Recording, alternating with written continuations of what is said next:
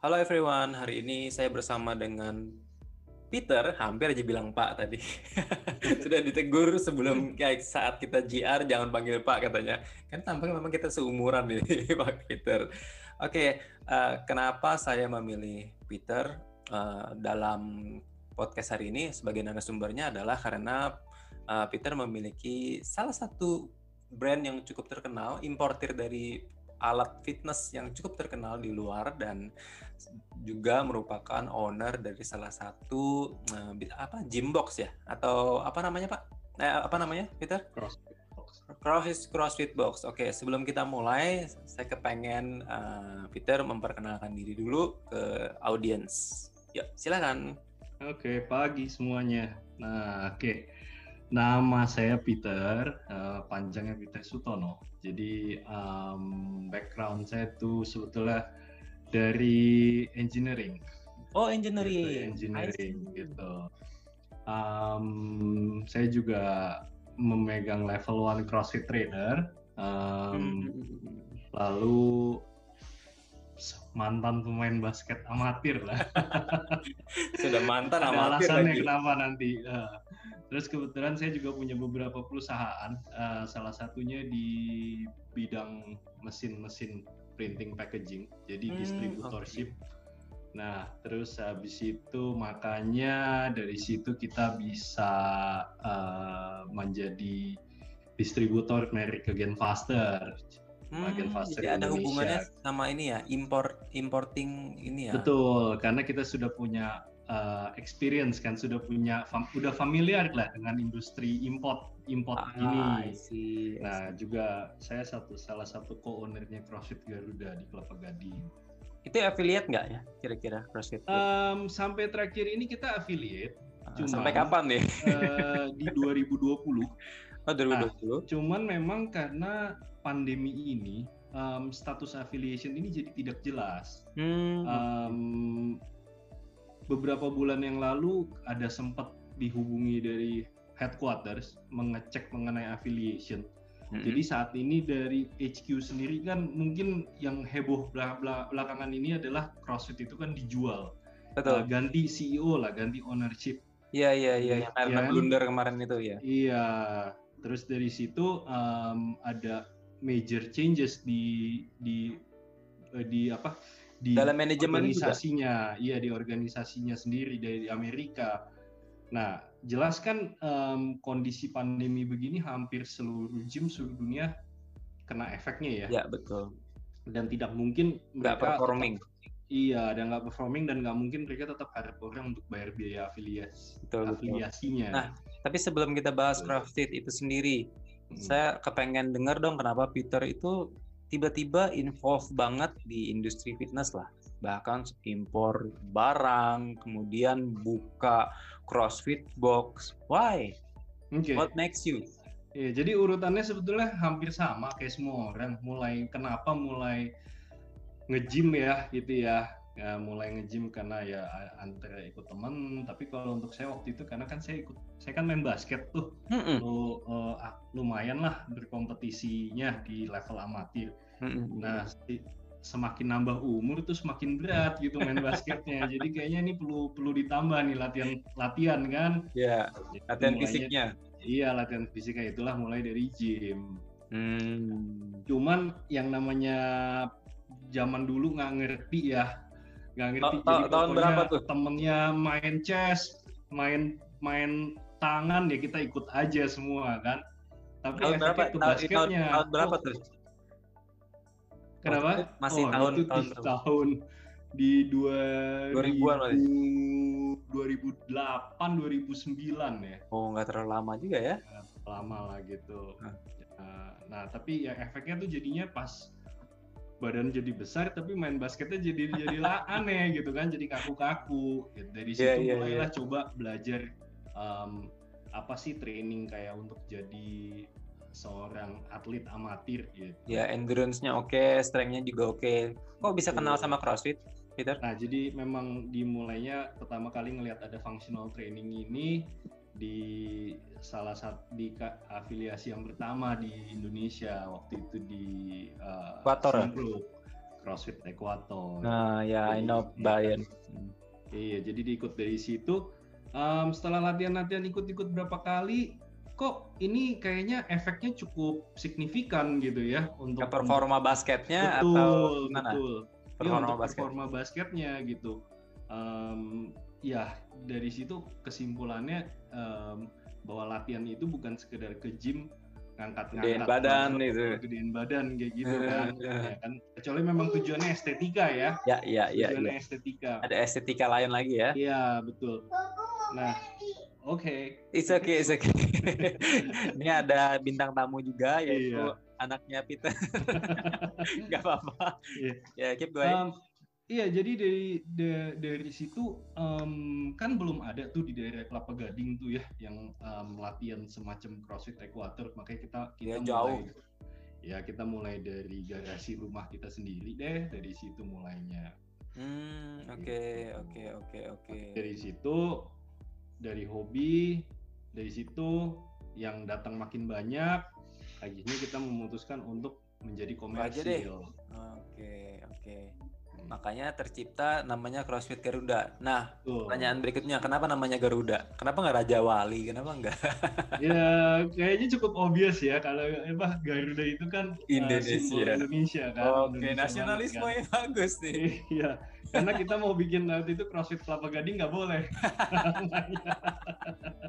CrossFit Kelapa Gading. iya.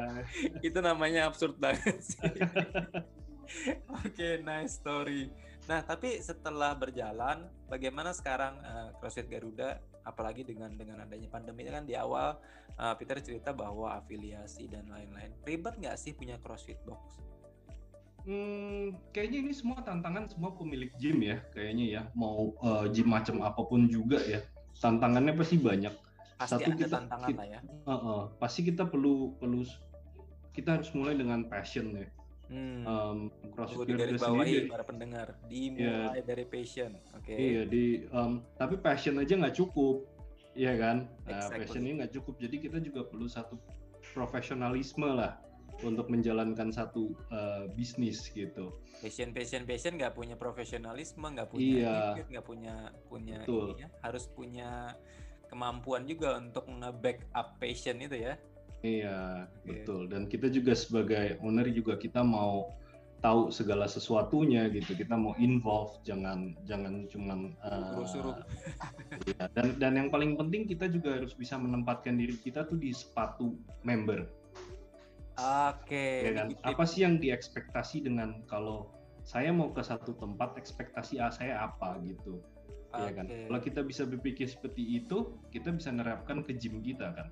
Itu untuk stepping on on member shoes itu apakah dengan Anda bertanya mengisi kuesioner atau just like hey bro how do you feel? gitu atau gimana? Untuk mengetahui. Lebih banyak bertanya sih ya, karena eh, tipikalnya di sini kalau kita memberikan kuesioner itu kadang orang sedikit eh, nggak- ya apa iya nggak mau menjawab secara gimana gitu ya. Jadi kalau kita tanya dengan casually kita tanya casually em, that's the apa eh gimana kalian eh, apakah kalian ada input? Gimana bisa improvisasi tempat kita? Gitu. Tolong kemukakan gitu.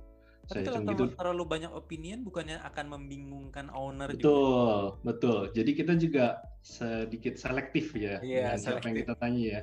Nggak mungkin kita tanyakan 100 member semuanya 100-nya kan ya kan selektif kita tanya iya terus memang em, dan juga yang nggak bisa di ini eh, waktu ya Ya. dari makin lamanya kita jalanin gym juga kita makin tahu eh, apa em, apa sih yang bisa kita improvisasi apa yang bisa kita Hmm. lakukan Hmm. em, untuk membuat experience member kita itu menjadi lebih baik gitu Jadi bisa dibilang ini member centric lah ya. Bagaimana caranya kita bisa memfulfill bukan memfulfill sih me- memuaskan konsumen kita. Jadi lebih kayak memperhatikan apa sih yang masih bisa kita improve tapi yang realistik gitu kan. betul Ah, that's nice. karena karena ke tem- kayak gym seperti mungkin kayak kita kan kita kan bisa disebut butik ya butik Ya, gym ya, karena ya, tempat nggak besar dan kita bukan punya member yang sampai ribuan atau bahkan uh, bahkan bukan ribuan ratusan gitu tinggi lah gitu. trafiknya per hari. Hmm. Ya, kalau gym-gym mega gym begitu ya membernya ribuan kan tidak memang tidak memungkinkan kan gitu kan. Ya, betul. Tapi dengan ratusan ini um, kapasitas tempat juga segitu, uh, kenapa kita nggak mencoba membuat member itu dan memang datang latihan di tempat kita dan meskipun saat mau satu jam atau satu setengah jam mereka pulang itu mereka merasa optimalisasi waktu mereka dalam 60 hmm. menit 90 menit itu. Iya, iya efektif. Betul. Iya, iya, iya, iya. Tapi memang di butik butik gym itu sendiri atau butik fitness itu kan sebenarnya banyak banget ragamnya.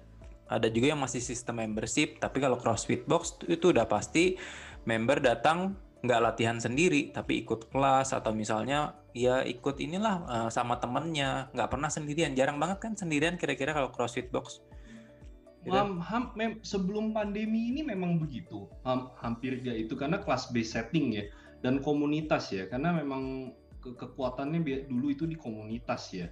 Oke. Okay. Um, komunitas itu dalam saling support each other-nya kayak gitu pas latihan.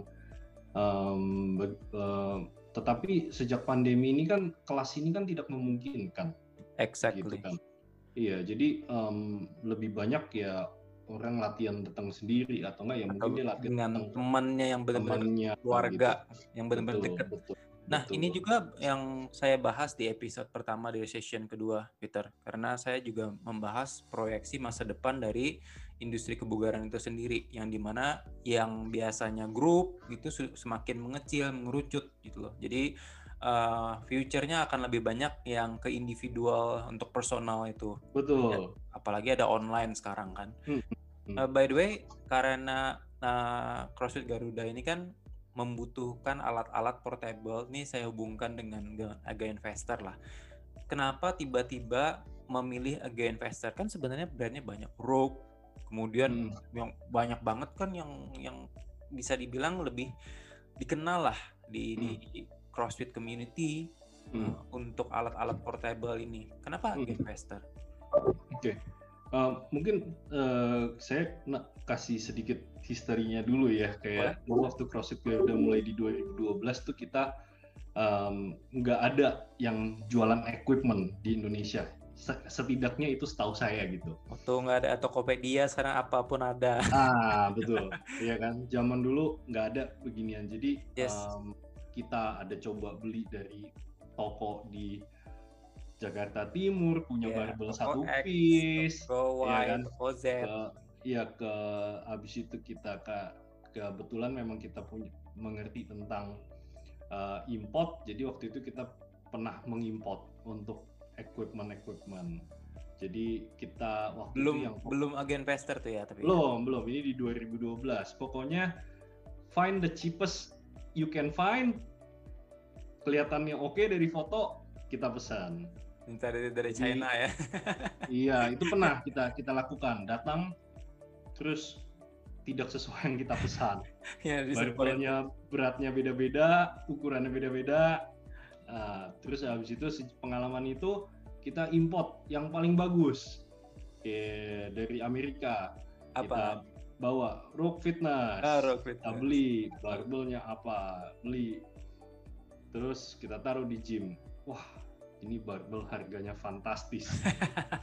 Tapi kita perlu karena kita gym kita mesti punya equipment lebih bagus. Iya, iya, iya.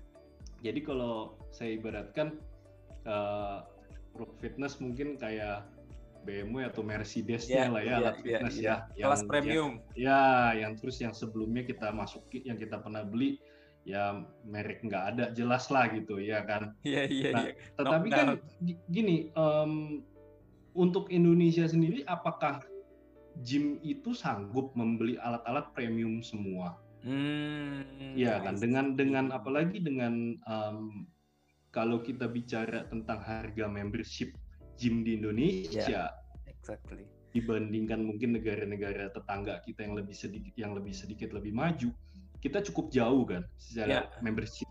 Ya, yeah.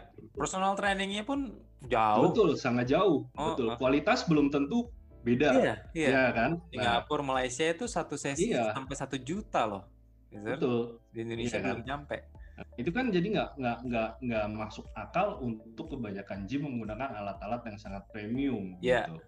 Nah, jadilah ya, karena kita sendiri perlu alat-alat juga, kita perlu untuk uh, bertumbuh, ya kita lihat ini merek Again Faster gitu.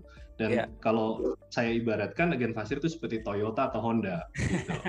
ya kan, masuklah kelasnya iya, Indonesia, yeah, yeah, yeah, yeah, gitu. Yeah, Nah, sebetulnya sendiri Again Faster itu mereknya sudah dikenal di di dunia internasional, di negara-negara hmm, maju. Okay. Dia sendiri mulainya tuh um, hampir bersamaan dengan Rock Fitness sebetulnya. Nah, okay. cuman uh, bisnis directionnya sedikit berbeda. Perusahaannya dipecah dan menjadi Australia, uh, Amerika, hmm. Eropa, dan Asia Pasifik. Asia Pasifik itu dipegang di bawah Australia dan okay. gimana kita di bawah Australia? Gitu. Hmm, distribusinya ya? Iya gitu. I see. Tapi masing-masing company yang independen ya? Oh, oke. Okay. gitu. oke okay, berdiri sendiri. Iya. Nah kualitasnya gimana nih yang investor apakah one berbanding satu banding satu dengan Rock atau bagaimana nih? Um, biasa saja lah. iya kalau misalnya bilang build quality kalau misalnya Rogue Fitness sendiri yang benar-benar 100% masih made in USA yeah. itu kualitasnya memang sangat made, bagus made, ya. Made in Indonesia. Tapi yang yang yang datang ke Indonesia apakah made in USA juga? Yang tep, um, kalau kita beli dari UF dari websitenya mereka dan mereka yang memang made in USA ya saya rasa memang buatan dari sana ya. Hmm, tapi Cuma yang Asia Pacific kan kan nggak mungkin. Biasanya kan semua equipment sekarang dari China tuh. Hmm. kalau misalnya Rock sendiri um, saya kurang tahu dia apakah masih semuanya buatan sana. Tetapi um, di sini kan kita bicara uh, merek Again Faster ya. Jadi mm -hmm. kita bicara merek Again Faster. Dan mereka punya QC lah ya. Iya jadi sebetulnya um, ya terus terang aja nggak mungkin kita produk misalnya masih buatan negara-negara maju tapi kita mau harganya harga ekonomis. Iya, iya, itu kan nggak iya, mungkin. iya, iya. tetap Jadi ada makanya, harganya. iya ada barang ada harga. Iya, ada, ada ada kualitas ada harga juga. Betul. Tetapi kita gimana cari barang yang kualitasnya paling bagus dari negara yang iya, bikinnya ya, ya, ya, harganya cukup ekonomis. ya, seperti seperti yang tadi yang mobil-mobil yang Toyota itu tadi yang betul. middle class gitu. Masih ya. bisa you, you can still afford to buy it tapi nggak sampai ya merogoh kocek untuk mendapatkan barang yang berkualitas, bukan? Betul. Nah, kalau apalagi hmm, gimana? Sorry. Iya, apalagi kan komersial gym kan, kan ada ada segi aspek bisnisnya kan. Nggak mungkin kita investasi angka yang fantastis terus kapan uh, eh, ROI-nya kan iya, kapan? Iya, iya, iya, ya, kan? baliknya. Nah ini yang makanya ini salah satu yang saya pikir uh, kita nih di Indonesia nih perlu begini gitu. Ada beberapa memang yang sudah mencoba juga gitu kan, memang bagus menurut saya gitu loh. Merek-merek hmm. lain yang ada di lokal itu juga bagus gitu. Jadi kita hmm. juga ada pilihan. Hmm. Iya, ada banyak pilihan juga gitu untuk ini ya bagus Tapi menurut se saya. Se sejauh ini bahkan alumni APKI aja udah banyak banget tuh yang saya lihat menggunakan Again Faster bahkan yang di uh, Makassar kita full full Again Faster itu. Iya. And yeah, we are satisfied customer. Thank you. Thanks. Terima kasih. Nah, setelah terhantam pandemi kan uh, orang sudah sulit untuk keluar nggak bisa ke gym pastinya untuk yang home gym naik dong maksudnya pembeli dari secara personal tuh semakin banyak nggak kira-kira Peter? Oh ya jelas um, awalnya kan kita ekspektasinya bisnis kita kan adalah B2B ya, business to business ya, okay. supply ke gym-gym kayak gitu kan. Kita tidak kepikiran untuk supply ke individual dalam yeah. kuantitas besar gitu. Yeah gitu. Tetapi ya jelas dengan adanya pandemi ini ya bisnis model kita otomatis jadi ke, ke switch gitu. Jadi banyak ke ke individual, ke bis, uh, business to uh, consumer. Bah, bah, bahkan available di Tokped ya sekarang ya. Betul, betul. uh, di Tokopedia, bahkan kayak Shopee, kayak yeah, gitu yeah, yeah, yeah, yeah. website dan jelas juga bisa direct ke kita gitu. Bisa direct um, juga. Banyak sekali gitu dari kita dari iya kalau kayak ada iklan bilang dari Sabang sampai Merauke mm-hmm. kita itu ada jual ada kirim equipment itu sampai Jayapura. Wow, gitu. luar biasa. Jadi memang memang kondisi ini ya orang juga takut ya semua jadi Ya, semua orang disguise juga sih. betul betul tetapi Betul. juga kita ada kendalanya karena begini supply barang juga jadi sangat terbatas I see. Jadi supply pun mandek nih atau uh, ya sulit. te- eh, terbatas. Karena kan gini ini kejadian kan seluruh dunia. Ya. Em, pertama waktu mulainya pandemi pabrik pada tutup. Ya, ya kan? Jadi yang bisa dikirim cuman barang yang ada sudah diproduksi. Ya kan? Demandnya tinggi, betul supply-nya tinggi. Nah em, pabrik tutup bahan baku menjadi lebih sulit. Terus ketiga juga em, pengiriman. Kan Oke. Eh, apa economic trade di Iya, seluruh iya, dunia iya, kan terganggu berkurang semua. Betul. ya kan Ini kan uh, artinya uh, Peter sudah cater B2C. Ada nggak tips yang bisa kamu berikan untuk orang-orang yang ingin memulai punya home gym? oke Apakah alatnya dari mana dulu atau jangan spending dulu atau gimana? I don't know. Mungkin ada Kayak- saran. kayaknya ini ini sudah kita lakukan sebetulnya. Jadi kalau misalnya banyak eh, em, kak, saya mau bikin home gym, em, tapi saya nggak tahu gimana gitu.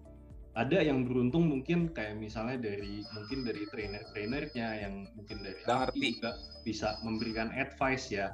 Kita juga banyak gitu ya yang memberikan advice. Oh kak, saya dikasih tahu sama coach saya bikinnya begini begini begini gitu. Nah tapi juga banyak yang nggak tahu kan. Jadi biasanya kita nanya dulu. Pertama, em, kamu space-nya berapa punya seberapa banyak, seberapa Hmm, besar? Jadi perhatikan yang pertama space-nya dulu ya. Space betul, Oke. gitu. Kedua, em, kamu biasanya latihannya apa?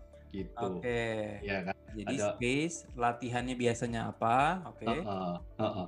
Misalnya seseorang yang, oh saya latihannya uh, powerlifting gitu. Misalnya squat, deadlift, bench misalnya Hmm, kan. hmm, hmm. Nggak, nggak Gede. mungkin saya suruh dia beli beli apa? uh, anggap aja sepeda lah gitu, ya kan.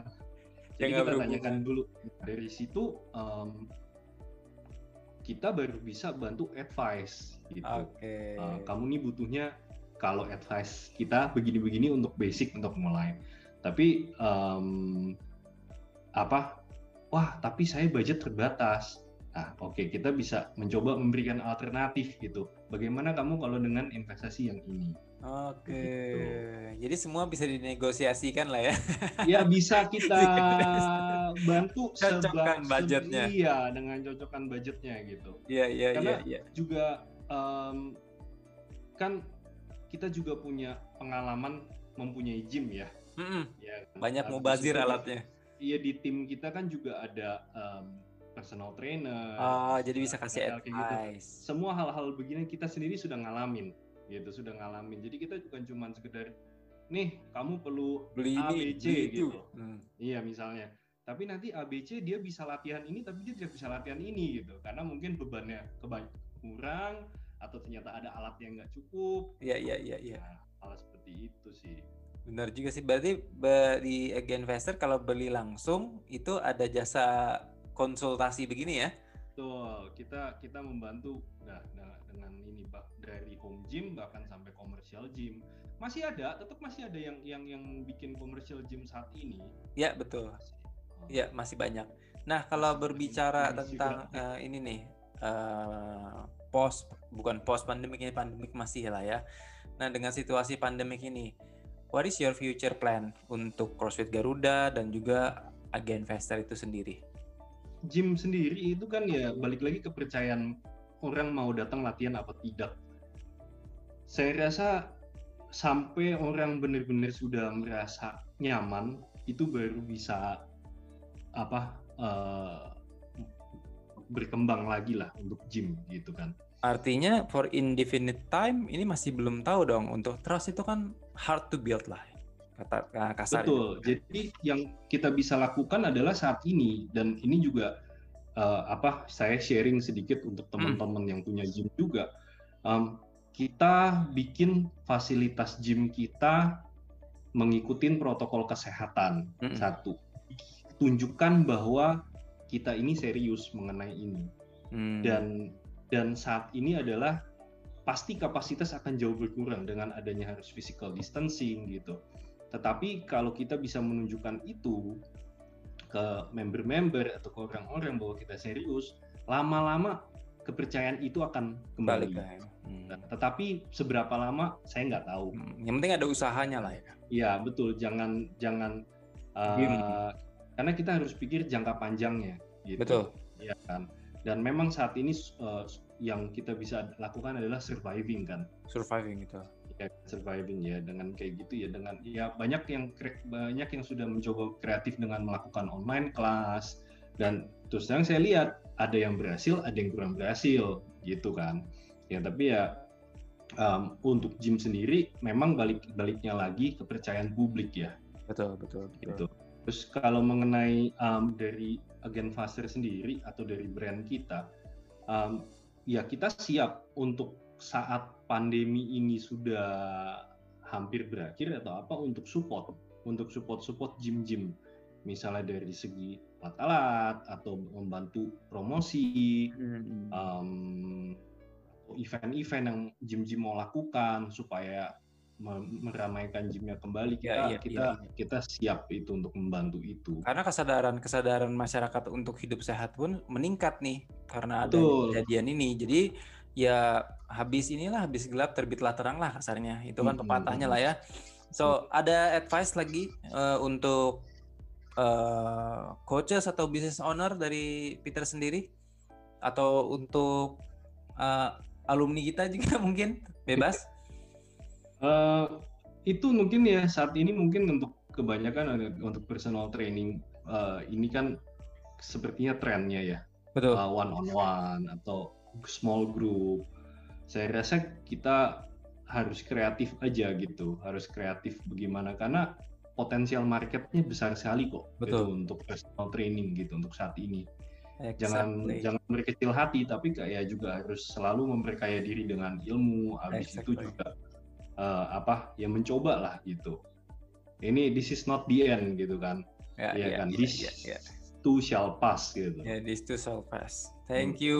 That's a very wise advice untuk teman-teman. Memang sebelum uh, pre-pandemi pun sebelum adanya pandemi kita memang sudah fokus di personal training apalagi juga pelatihan kita kan yang paling populer adalah fitness training pak jadi uh, ini memang sejalan lah nggak tahu juga dengan adanya pandemi ini justru peminat untuk mengambil fitness training course itu makin naik juga Yeah. So ya future-nya sih untuk industri kebugaran tuh cerah asal kita tidak menyerah uh, dengan keadaan saat ini. Oke, okay, thank you banget uh, Peter Terima untuk kasih. sharingnya hari ini. Uh, saya yakin akan sangat bermanfaat untuk pendengar dalam episode ini. And sampai jumpa di lain kesempatan. Saya pasti akan mengundang Peter lagi. Thank you. Siap. Thank you. Terima kasih. Thanks a lot. Thanks a lot.